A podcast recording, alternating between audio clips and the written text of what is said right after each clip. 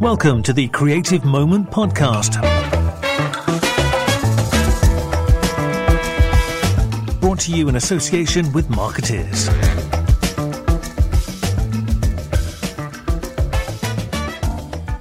Welcome to the Creative Moment podcast. Hope you enjoy it. If you do, please do leave us a decent review and subscribe on iTunes. If you look at this on iTunes and enjoy creative content, you can have a look at our website, which is creativemoment.co. This week, I'm thrilled to be catching up with Leigh Debbage, who's creative director at Premier, as part of our Creativity Matters series of podcasts.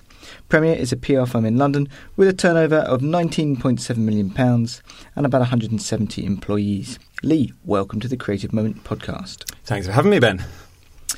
Just set the scene for a moment or two, Leigh. Uh, How do you define what you do as a creative director at, at Premier? So, um, for those that don't know Premier, as, as maybe some don't, um, we're London's biggest entertainment, arts, and culture agency. We've got around 170 very talented um, individuals delivering PR for TV, theatre, publishing, games, classical music. Um, not to mention we do personal representation, partnerships, event production, um, experiential. I've probably forgotten some things.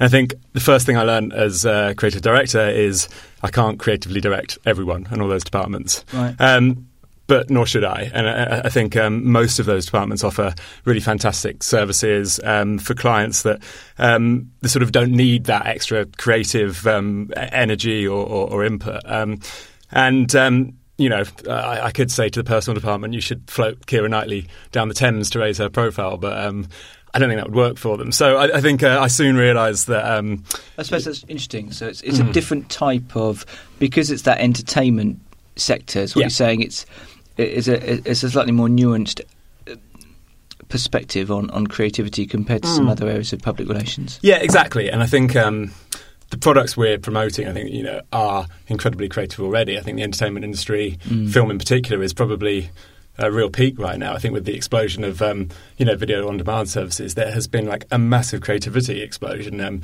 in Right. Britain um, and beyond in the entertainment industry. So a lot of a lot of PR and publicity. It, it really just needs to uh, to tell those stories, expand them. You know, the, a lot of the um, the film talent, the directors, the, the film stars do a very good job of selling those those products and, and don't need that um, you know PR stunts or experiential. Sure. Um, But but it's interesting just to cover that off though. So what you're what, what are you a creative director director of? Is it a PR firm? Is it an experiential firm? Where, where do you? So, or doesn't it matter? I don't yeah, know no, I think my, my job at Premier is twofold. Um, partly to help bring out creativity in, in, in the clients that, that do want to take a more more creative approach, um, Right. be they you know film. Theatre, TV, or, or, or some of our, our brand clients. Um, but secondly, I think about five years ago, I took the step of uh, launching a, a stunts and experiential division.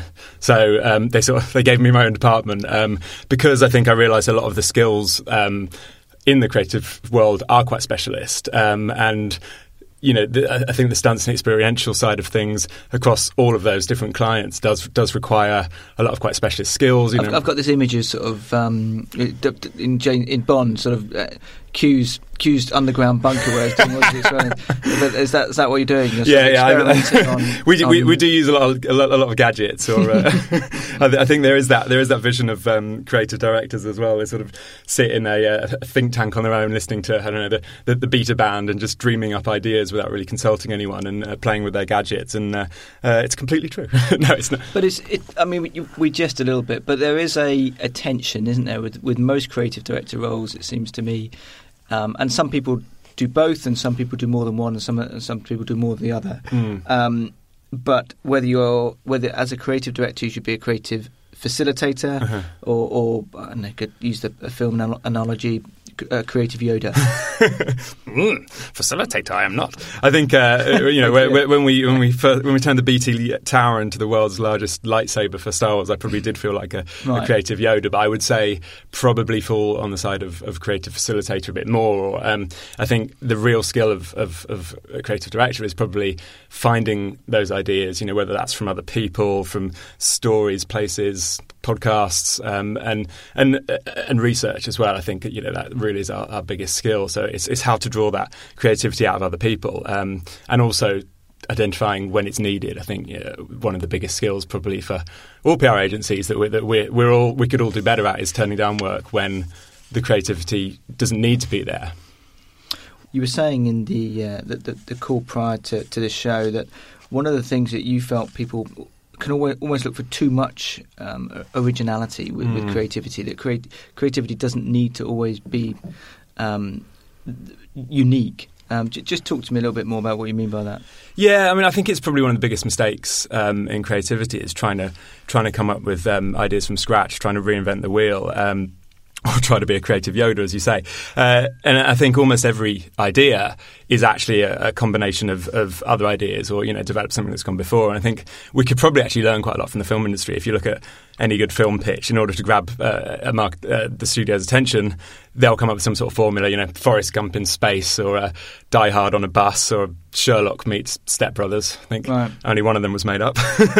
um, and so, so one thing I did was uh, we sort of gamified it, and we created a, okay. a game called Top Stunts, um, where we basically every stunt uh, that we're impressed by, but also uh, you know, art installations, anything we see that really inspires us. Um, Billy and our team creates a, uh, a sort of a top um, Trump style card out of it. it. gives it values, whether that's in KPIs or, or why we love it. Um, what sort of value? Uh, well, sort of, uh, you know, whether, whether, it's whether it's uh, an experiential, whether it would work as a stunt, um, gotcha. and okay. you know how people responded to it. And we, we turned it into a game. So you get you get out a bunch of cards, um, and whatever we're we're promoting, whatever brand we're, we're talking about, you have to come up with some ideas that that sort of riff off another idea. So whether that is floating something down the Thames, which I'm proud to say I've never done, or um, you know a pop-up shop or an art installation or a guerrilla stunt, um, and coming up with an with an idea that you know it's not copying that that idea, but it but it's riffing off it in some way. Um, and you know we even host these sessions for clients. There are other things we do, like you, you hold up a mask of a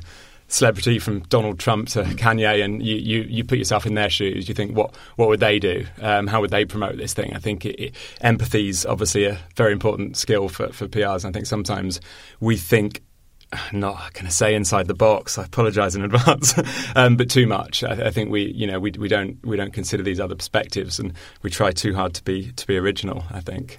And does that approach? I mean, I guess you're going to say it does work, but is hmm. is that gamification element to it? Does that does that seem to be particularly successful? I would say it's a it's a it's a step. Right. I think uh, that's the other thing is I think you can rush these ideas, or you can you can think that one formula wins. You know, often I think our first step is always interrogating the brief and um, and and researching it. I think you know you can't underestimate how much research you, you, can do into an idea. But what type of research are we talking here? Are we, well, are we um, talking a, a, couple of hours Google search? What, what, what are we looking at? It, it, depends on the product. Sometimes a lot of the research is, has, is already there, already done. But I think um, it can. Does the clients ever supply you with with yeah, insight I mean, on that sort of stuff? That's one thing. Our briefs our briefs vary so much. We get everything from a from a five page sort of RFP style interrogation brief to a, a, one line. We think we want to do a stunt, but we don't know. Um, right. And in terms of the research, I think uh, the, the, film and TV world is so expansive. You know, you've yeah. got those characters to explore. You've got backstories. Often they're based on real people and real stories. Um, an example, we, we worked on Bohemian Rhapsody um, theatrical campaign and um, found out that Freddie Mercury's first ever job was as a baggage handler at Heathrow yeah. Airport. Yeah. And um, that's quite interesting, though, isn't it? Because where I was going with that was that your the characters in in the films tend to. Uh-huh.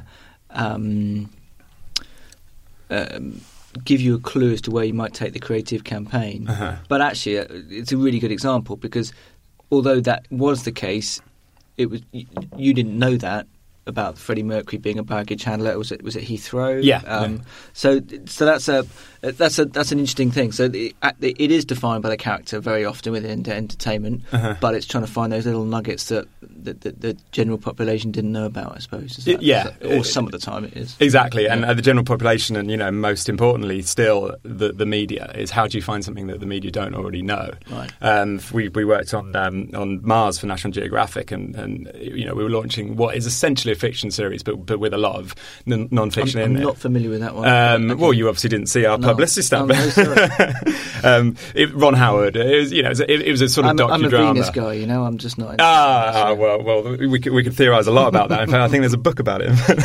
um, but no, we we uh, looked into not the journey to Mars and not the science behind getting there, but where we are going to live on Mars. I think there's no debating it. So, Okay. and, and so we, we looked at all these designs, and uh, not much had actually gone into um, what it, what our home will look like on Mars. Um, so, so was we, that film, wasn't there? What was that? I can't remember. What was the Arnold Schwarzenegger? Total Recall. Total Recall, yeah. go, Uh, ironically, we I'm- both forgot I'm- it there. I'm possibly a bit older than you, so maybe it was a bit near, better, better for me. But um, yeah, okay. No, I, so that my my knowledge of research of living on, on Mars pretty much ends and stops at Total Recall. But go on, Ian. Well, this is the me. thing. We Yeah. become we become experts about everything for very short periods of time, and then uh, soon forget them all. But but yeah. Anyway, we um, we consulted with uh, a, uh, a Mars f- uh, futurologist and expert, and uh, we designed the world's first Mars show home. Um, There's a futurologist for everything. Of course there is. Of course there is. Yeah, Yeah. and uh, but we, we produced this mock-up, and it, it went. I think five national newspapers actually printed the mock-up we produced. Didn't, Right. didn't think that would even happen, and that's before we built the damn thing. And then uh, you know, we partnered with the Royal Observatory and uh, brought it to life. But um, it really just showed the value of research and it's trying to find, you know. Uh, Mars is in the papers every day, but w- trying to find that thing that maybe people haven't spoken about so much, but, but is out there. Uh, but, but okay, so there's there's a research element to it. Mhm. There's a um, trying to get the team thinking around um, different types of, of creativity around a theme. Mhm. Um, is there the, the the locking Leigh in a in a room and, and, and just getting on with it? Well, there's the old thing? cliche of the bathroom, which which uh, I'm, I'm a full supporter of. Right. Um, but yeah, I think pacing, walking the dog. You, Right. you never. I I often that's the last step, I'd say, because there's no point doing that from, from scratch because you do need Okay. that. You do need that base knowledge, Yeah, and whether whether that is through you know playing playing top stunts and getting okay. everyone's input, or and then probably the research, and always coming back so to it, that so it becomes as a more defined process, doesn't it? You've got to do Yeah. your research, and then you've got to give yourself a bit of space exactly. because I always think creativity under pressure is almost a contradiction in terms. It, I mean, Uh-huh. sometimes it might work, but it's it's harder to do potentially. Isn't Yeah, it? and I think that's when you end up floating stuff down the Thames. Um, you mentioned it- that three times. well, I want to be in your regatta that you talked about. um, no, I, th- I think it is. Uh, There's probably like six or seven steps to it. I think uh, coming back to it after a couple of days is always a really good idea as well because you do you get caught up in that in that creative moment to, to name drop your podcast um, and you you don't really um, think objectively about an idea and and sometimes you just fall in love with something for a personal uh, Yeah, right. reason or whatever. Yeah. Uh, but if you We've come back to it two that. days, yeah, Yeah, exactly. come back to it two days later, you think, what was I thinking? yeah. Um, but the other thing, Will, well, Do you, do you have a rule that you, you you have to sort of have um, two full nights sleep before you send a potential uh, piece of creative idea over to a client? Just, oh no, we just usually write them on the look- train to the to the pitch. I, I have that rule, and it's best laid plans. Yeah, it's a New Year's resolution. I've done that before. So this is a brilliant idea, and then you you look at the the, the proposal a bit later and go, oh my goodness, it's not going to work. I mean, one thing we uh, try and do is always put in the. Uh, we've got, you know, let's say a long list of twenty ideas. We try and put in thinking ourselves from the from the client's perspective. What's the most obvious idea and what's the least obvious idea, and actually including them both. Because our biggest regret is often when we get that that dreaded feedback from the client is is um, they they go with an idea because. Or they, sorry, they, they, they don't go with any ideas because you didn't go down that obvious route, and, and ultimately you see what they've done, you think, well, come on. And and uh, the other the other extreme of that is sort of going too obvious and, and not not thinking of something that is really, Uh, really yeah, I mean that that's interesting. It was I think it was on the PR Moment podcast. James Herring was saying something on the like you've got to take Mm. the client to a, to an awkward place Mm. to, to and, and then sometimes bring it back a little bit to, to get the right idea for them. If you see what Yeah. I mean. But if you don't push the boundaries of, of what's acceptable to them. You'll end up with, with, with not the bravest piece of work you, that you that you really wanted to do potentially. Exactly, yeah, and uh, you know, you never know what the client's bizarre interest might be, and you sometimes you really just need. Sometimes to you don't wanna know, I found out the other day that one of our clients is obsessed with magic, and like, right, Oh, we're there putting you that in every single pitch from now on. I'm into magic. Funny, it's my daughter's birthday the weekend, and we had a we had a magic show, which I th- think is the first magic show I've, I've seen in about ten years, probably or thereabouts. But anyway, he was saying that adult magic shows are a real thing now, so um, maybe that's a, a, a, another thing. But that sounds wrong. Or do they actually saw the women in half or something? Well, I don't know about that. Um, no, I, I'm trying to think of that stereo typical creative director, just to, to see whether this, this question is is is right or not. But Mm. when I think of a creative director, I don't really necessarily think. Uh, uh, sometimes they're a bit grumpy, aren't they? They're a bit. Um, they're not always the most personal people. Um, but I'm not sure if that actually reflects the reality of the creative directors that I know. Um, so I just wonder if there's a sort of a, uh, uh, tension there, if you like, between the, the stereotype and the reality of, of, these people. But it seems to me to be a good creative director, creative facilitator, you need to be a positive person, don't you? No. Next okay. question. yeah, no, right? joking. Yeah, cool. I think well, I, am not I, sure I'm right. So uh, you know, I think it wasn't meant as a rhetorical question. I think you are. Um, I think you have to be really positive. I mean, okay. for, for, for, me, um, I. Uh, I, I think I've been doing this 15 years, and I still get that same kick out of uh, seeing uh, seeing a picture story in a newspaper or, or, or hearing um, hearing our whatever we've conjured up on the radio. I think for me, it's like it's kind of like a band having their single on the radio. You, you literally can't uh, can't beat that feeling. I'll often just look over people's shoulder when they're reading the Metro and the Evening Standard on on, uh, on the train just to see if they're reading our coverage and how they react to it. I think um, you've you've got to have that excitement, and and you know we we do it for entertainment clients as well. So if you're not positive, I think there's there's there's really there's a problem. something wrong. Yeah. So it's but, interesting that entertainment point you, you, you raised there because you know, it's a bit of pressure, isn't it? You're, you're the yeah. creative director, for, uh, a, a, a, a, PR firm that, that, basically has a whole bunch of entertainment clients mm. who are, you know, we could argue the toss on this, but let, us let's, let's say arguably that amongst the most creative people in the world, uh-huh. and you're you're deemed responsible to come to them with a creative idea that takes them outside of their comfort zone. I mean, that's not necessarily that easy, is it?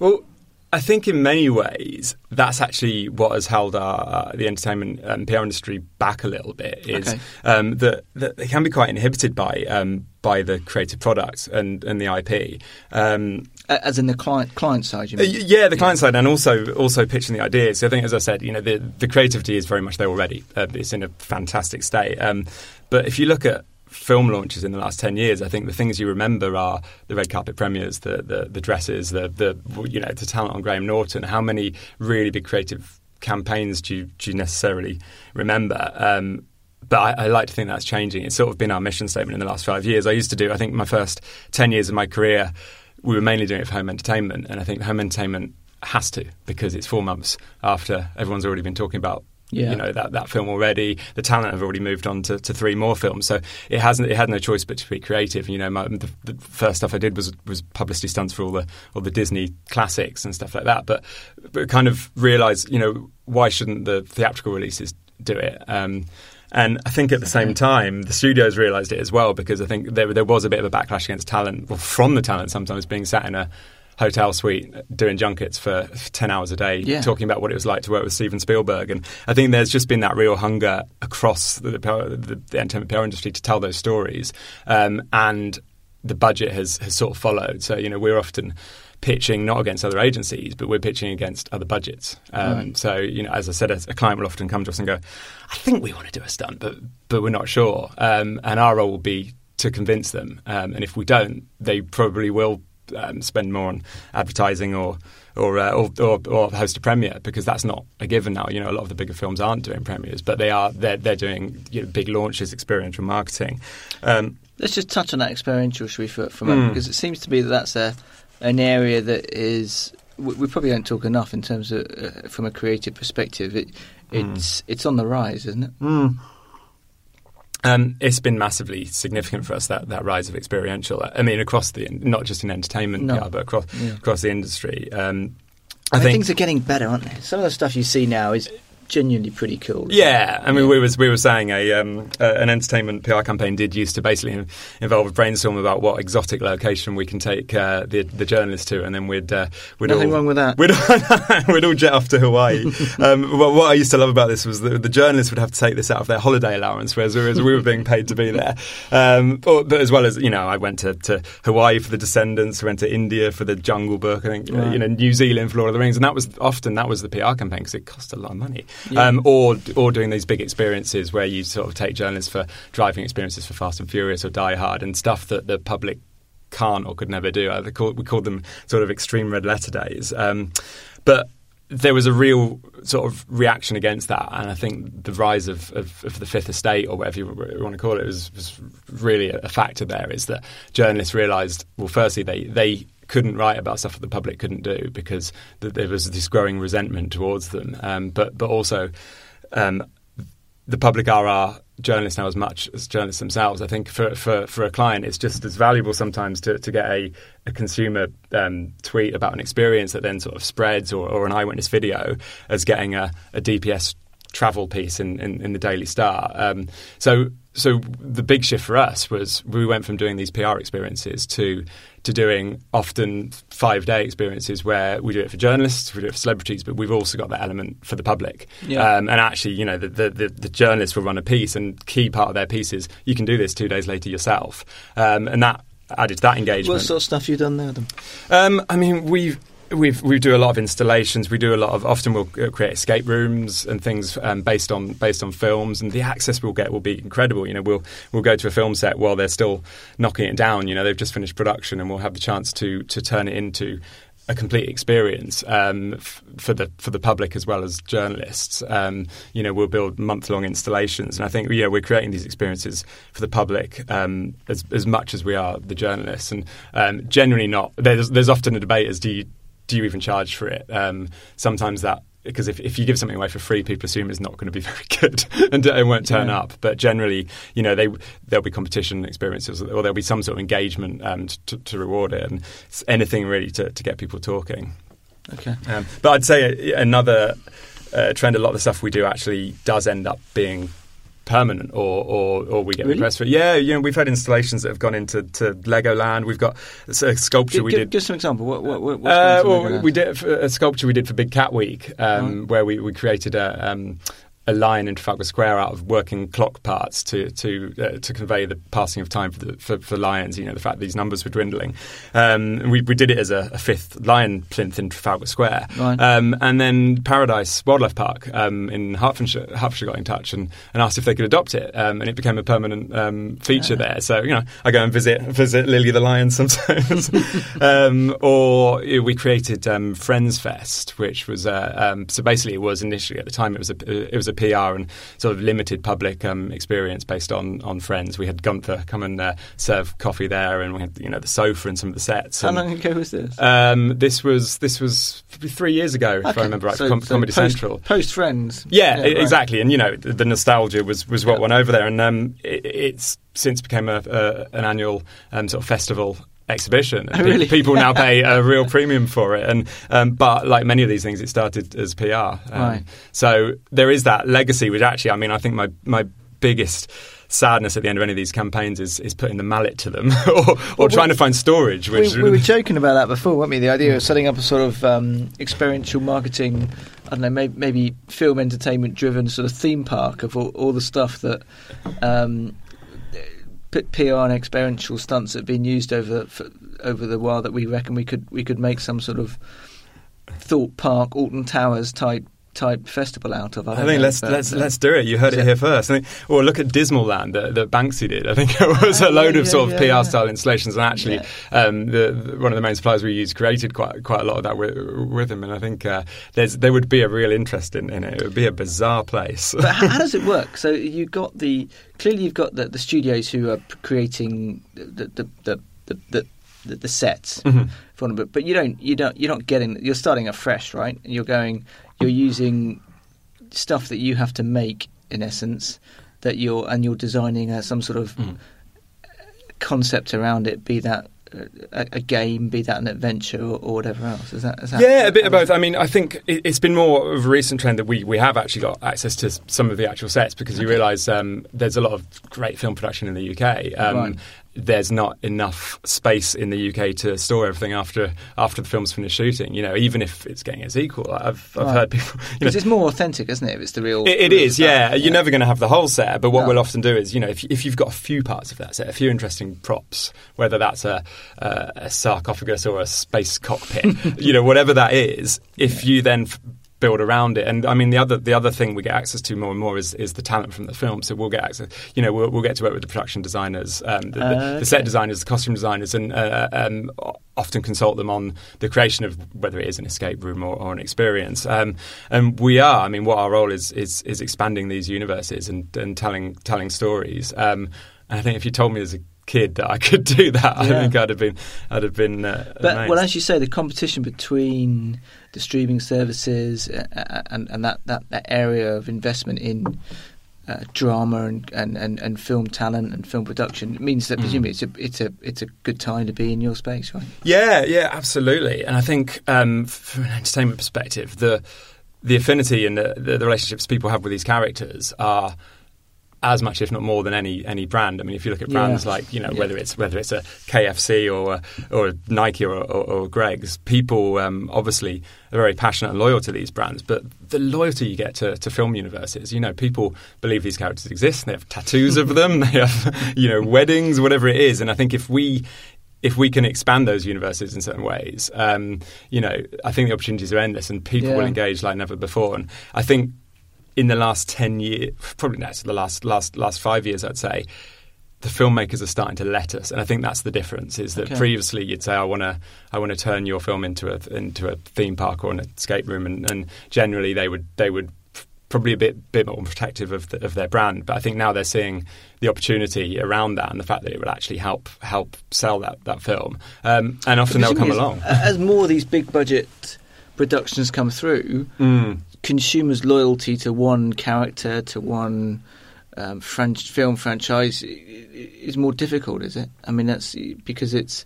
I just think of the way I, I, I watch entertainment these days. I, I think I love this. I really get into it, but then something else comes along. You know, there's only so many hours in the day. I just, I just wonder whether that that's a Yeah, I'm the worst for that because Right. we'll get briefed on these things. You'll get briefed on a, on a TV series that's into its seventh season. You think, God, I, I'd better watch that. You, you, you start catching up on it, and then uh, whether or not you win the brief, you probably probably got about two seasons in. You'll have three more uh, on the way, and you, you just can't can't watch them all. Yeah, You- I need. Uh, I remember uh, was it the thick of it where they used to give uh, Chris Langham's character the Zeitgeist tape, where they literally summed up culture for him in in in, in, in, a, in, a, little three minute package. I think Yeah, I need true. that. yeah, that's true. I mean, I've been wanting to watch the Vikings pretty much since it came out. I'd never watched one No. series. Well, it's So finished now. It's, it's, finished. always What- good to know there's an end. There's an ending, and you, Right. you can pace yourself. Then Right. you wouldn't start a marathon if you didn't know how long it was going to be, would you? I think it's good to know you've you've got that. Yeah, but then you lay yourself open to sort of three or four a night, which you know, you know that that gets messy after not too long. sort of binge watching of these things. But, um, Yeah, that's true. But it's all good, I guess, from from from your perspective because it it, it just creates that. Um, uh, the exposure for all of these types of series is in, Mm. in, in the minds of, of the consumer, for want of a better phrase. Definitely, yeah. Um, when just talk, we've all been very pro creativity here, but would you say would you say creativity is not really necessary? Well, I mean, I think it's probably the uh, the biggest skill required of a creative director to to accept that, and I think. Uh, Okay, you uh, do accept it because I- lots lots of people don't. But uh, you know, but that's that's. I think it's I think it is a realism to be fair. Mm. But but go on. You? Well, um, I think that a lot of, as I said, a lot of the products that we're promoting, entertainment products, um, are incredibly creative al- already, and they tell incredible stories um, and have amazing spokespeople there to tell those stories, whether that's the writer or the director or, or, the, or the talent. Um, and I think often there isn't a big franchise behind it, and people don't already know those characters. Um, you know, we could do the same stunt for Star Wars as, as let's say, um, the the recent Seth MacFarlane flop, The Orville, uh, set in space, and one would break the internet, and the other one would, would barely tickle it. I think uh, because it's not just the public, but the journalists will uh, respond to these things. And I think it's that whole concept of being a lone voice. Yeah. Um, and I think if if there isn't that prior knowledge um, of a product, and, and you know that could be a consumer brand or it could be could be a film. It's it's very hard to um, to excite people with a with a publicity stunt. So, and I think we probably made the mistake of of attempting it in the past. Um, and so, so it's not so much that sometimes it's not necessary. Sometimes there's no point. no, Is what you're saying? there's no point, or or I think often the themes. You know, we've had briefs to come up with PR stunts for. Uh, Dark noirs about um, murder, and you're like, how do you, you know, you, you don't want to be doing a stunt No. or an experiential for that. And um, I've, often, I think uh, it might be a client who has had a brief from their bosses that, that they should be doing more experiential, Right. and I think they, you know, let's hit the experiential button. Um, but but I think the skill is sort of advising them. And I think you know at Premier we've we've got as, a, as I mentioned so many different departments that, that can do uh, incredible um, publicity work, or, or you know they can identify the right opportunities for the talent and how to get that story out there. That we would often advise them that's that's probably the best way to go. And I think also the worst thing is is forcing an idea if it doesn't work. You know, I'm I'm the one that the buck falls with, and the team probably are cursing when they're the ones Yeah. having to pick up the phone to journalists and, and sell them in. So um, it is a skill, and it's one I think we're all we're all getting better at. Um, is sort of turning down those those briefs. Sure. Um, now, correct me if I'm wrong, but some of what Premier does is more around the sort of publicist end of things rather than public relations, um, without trying to get too subtle in our definitions here. Now, I, I'm just I was imagining that the the publicist side of stuff requires less creative thinking than, than some of the more integrated campaigns, or is it just different creative thinking? Yeah, no, I think it's I think it's a good question. Um, it can it can certainly be the case. I think there's two different skill sets at play, and as I said, you know, we've got some absolutely brilliant publicists who who uh, you know know exactly where where to set up those the, the interviews or, or, where to create the features or you know Q and A's or, or, or whatever's the best way to, to get that film out there. And I think selling in stunts and creative work is a very different discipline. I think that was actually the reason that that I set up the the division to do it. So we've got right. you know everyone, everyone generally who's doing that has, has got that specialist and has got that passion for for telling the story and you know finding those those uh, angles that aren't obviously there. I actually think um, so. The publicist type of creativity is just is just it, it's a more um, news agenda driven type in a, in a way that public relations people have been doing for for, for, for quite a while, frankly. Yeah, it can be, but there's a lot of crossover. Um, okay. A lot of the time, you know, we will be we'll have publicists who are pitching um, a great uh, a-list Hollywood blockbuster at the same time as, as pitching a maybe a quite tricky photo stunt or a really complex news story. But we're saying, to, talking to our colleagues about this earlier, is that, that it can also help. Um, you, you, you, can offer journalists not a package deal, but I think if you get their attention with, you know, an entertainment publicist who maybe every time they uh, call said journalist they're offering really great A-list talent, um, it, they're more likely to pick up the phone to them. Yeah. And, and, actually, when they when they are selling in something that's that's a bit more of a complex story, it's probably easier to get their attention. So I think it, it can can work to do both. Gotcha. Okay. Now, one of the the, the themes um, that we were talking about earlier was the the fact that the need for integrated thinking is seen a, a bigger variety in, in the way briefs can be interpreted. Um, so I guess if you give the same brief to an ad agency, you get a different reply than a PR agency to an experiential agency, creative agency, etc. Um, and that mm. just got me. I got me thinking that that yeah, that that must be difficult, both from mm. the agency side and the client side. Yeah, and I think it, it's been a significant shift for us. As I said, a, a PR brief used to be um, often quite limited. It's like what what press trip and you go on a survey or, or, or what's the photo stunt? I think um, more and more now these these briefs are completely integrated. Um, they can be they can be very open. Often, as I said, we don't get a brief at all, um, and we. When you, when you don't get a brief at all, that what, does that mean? Well, I, I, you don't know what to go back with, do you? I mean, you don't know. You could go back with a million pound thing, or you could go back with a couple of grand. It, it's very difficult. Or, or, yeah, you, you, can. I think often, I mean, when I say that, it will be very much like a, a, a film studio will come to us and say, "This is our slate. Come yeah. back to us with with ideas. Come back to us with, with films that you think as a stunt or experiential will work from." I think that's very liberating. And as I said, I think less and less actually, f- from our point of view, we often don't get budgets um, allocated for these things because. Um, you know, we could be competing against that entertainment. You've got to go fight the, for the marketing budget. budget. You got you got to fight for it, yeah. yeah. And you know, often often for good reason, you, you, don't win because because it is it is riskier.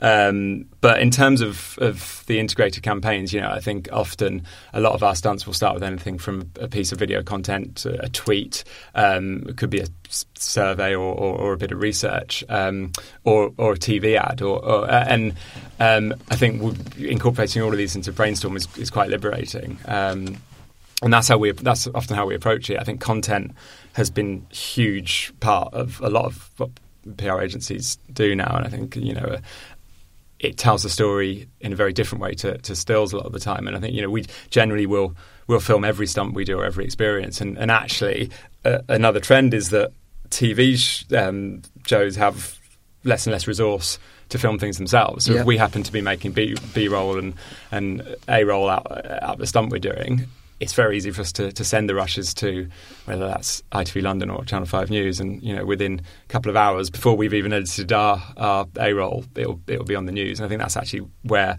a lot of our biggest coverage has, has come from. Right. So, but there's um there's definitely a trend, isn't there, of of agencies bringing. Ex- uh, services like you said, like experiential video production in house, mm-hmm. th- those types of things.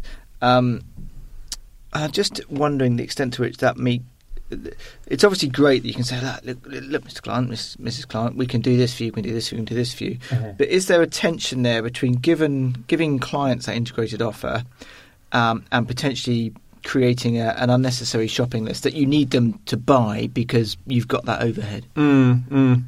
I think there. I think there can be. I think particularly at smaller agencies that that can be the case. It looks like you're constantly trying to trying to upsell. Um, I think you know, at Premier, we provide so many different services beyond PR, um, production, um, you know, graphics, experiential side. You know, we could quite easily Dennis Waterman it and say, well, we'll write the theme tune, we'll sing the theme tune, we'll do the production, everything. And um, but I think generally we'll let the terrible impression. Sorry, that's two now. yeah, I've never heard that that that, anal- that, that before. That, oh, uh, that, often comes up in brainstorms. Yeah, that's good. That. Yeah, I don't think we have actually written any theme tunes, but. Generally, you know, we will the creativity is, is always going to be what will what will lead it. We'll recommend what's what's right for the for the client, and often, we, you know, I think every department that Premier's got and every discipline is. we do work together and we work a lot of cross stuff, but we're also very self sufficient. Um, and sometimes you know the events department will be working on, on film. I won't even know that they're working on the same same title as us, or, or, often you know we'll be we'll be really passionate about an idea. We'll actually talk a client out of, of, of doing a, a, video part of it because it's not right for the creative. Um, so, you know, I think ultimately, maybe it might not be the financially the best thing, but but the creativity is what is what leads the way um, for most of these things. Sure. Uh, but that said, um, I think in my career in particular, it's been hugely beneficial having in-house video production. As I said, I think that that makes a huge difference. I think that helps inform our ideas, and you know, we're, we're often um, we're working. I think our, our, production team produce all the EPKs and do a lot of the on-set stuff. So, for instance, we we worked on, on um, a very big blockbuster last year, and uh, our head of production had been on set for the entire shoot. Um, you know, knew everyone involved in production, from the choreographer to the set designers, and, and did all the um, behind-the-scenes interviews. So it was it was quite handy when planning the uh, the film campaign to sort of tap into that. But but also they would then they then produced the, the PR video for us as well. Did all the A roll and right. so it's just because they've been in the project involved in the project for for a, for a, longer period of time than just turning up on a freelance basis. Yeah, they can just give you that insight and that knowledge, uh, and it, the, the, whole thing becomes a, a virtuous circle of uh, of hopefully better work. Yeah, exactly. Right. And um, very often, you know, the clients that we're we're reporting to. Um, whether that's film or home entertainment on TV, know less about that product than, than we do, thanks to the knowledge of this person. So we can we can bring that that, that knowledge and skill set yeah. to it. Uh, I just wanted to talk to you, uh, uh, uh or go back, I should say, because I think you've you've talked nicely there about the the role of content in creativity. But I just mm-hmm. wanted to, to, touch on um, where we started this this interview on uh, around insight and research, because mm. I just wanted to to just to get your uh, dig a little bit deep about where you're getting those. Uh, and I know uh, these are only the, the, every campaign is different, every mm-hmm. client is different. I'm sure, but where do you get the most useful insight? research data to help you in your in your creative ideas where, where should people be looking would you say There's no sure answer. I think lots, lots of places, and I think it obviously it, it does depend on, on what you're promoting. I think I would say the creative uh, industry is getting a lot better at, at sharing. Um, such as your, your your podcast, and it's great. You know, the, okay, so it doesn't all come in terms of of number, numeric data. It's also insight from other, other yeah, people. Yeah, exactly. I mean, things like you know PR examples. I think James, you mentioned, and done a great job bringing that back. And I think uh, seeing what creativity is out there is a really good starting point. Okay. But um, in terms of the actual data, where do you tend to? Do? Is it customer data? Are you putting out your own research? Is it secondary data? Yeah, um, what, what, sort of stuff do you find? We, we do we do quite a lot of our own research. We do anything from um, you know when, when, we're interrogating brief, we'll do Gorkana surveys. We'll we'll we'll, we'll do Vox Pops. Um, that's you know another advantage of having the in-house crew. We'll, we'll often just hit the streets and speak to people about that product, and then you know um, show that back to the to the client. Um, often for us, it's uh, it's not necessarily who's consuming their data; it's sort of how they're doing it. You know, we'll, if, if if we can really get to the bottom of um, the, the, the viewing or consuming habits of, of let's say Game of Thrones fans or something like that, then then we can work out. Um, what they want to do or where, where our ideas should be hitting. You know, okay. they love. So it's both instance, quantitative and qualitative. Yeah, yeah. I think right. I think qualitative uh, research is often underestimated. I think that, that it can be re- really key. I think you just talk to the talk to the fans because, as I said, generally I've only watched the first two seasons of these shows. They know a lot more about it than we do. And, um, yeah, right. we, we get a lot of spoilers in that research we do. Um, uh, but also, you know, audience data and the, the quantitative stuff is is really interesting. And uh, I think uh, you know the demographics of, of who we're targeting. You, you, it's, it's pointless doing an escape room when you're promoting Miss Marple or something. Like, well, actually, that's probably a bad example because the, the themes. But, Yeah, but uh, you know there are cer- there are certain tactics that we do that will, that will target your 25 to 35 year olds Gotcha. that, that we would we would not attempt for for uh, the best exotic Marigold hotel. Okay, brilliant. Leigh Debbage, creative director at Premier. Thank you very much. Thanks, Ben. Thanks for listening to the Creative Moment podcast. If you've liked the show, please subscribe and give us a decent review on iTunes.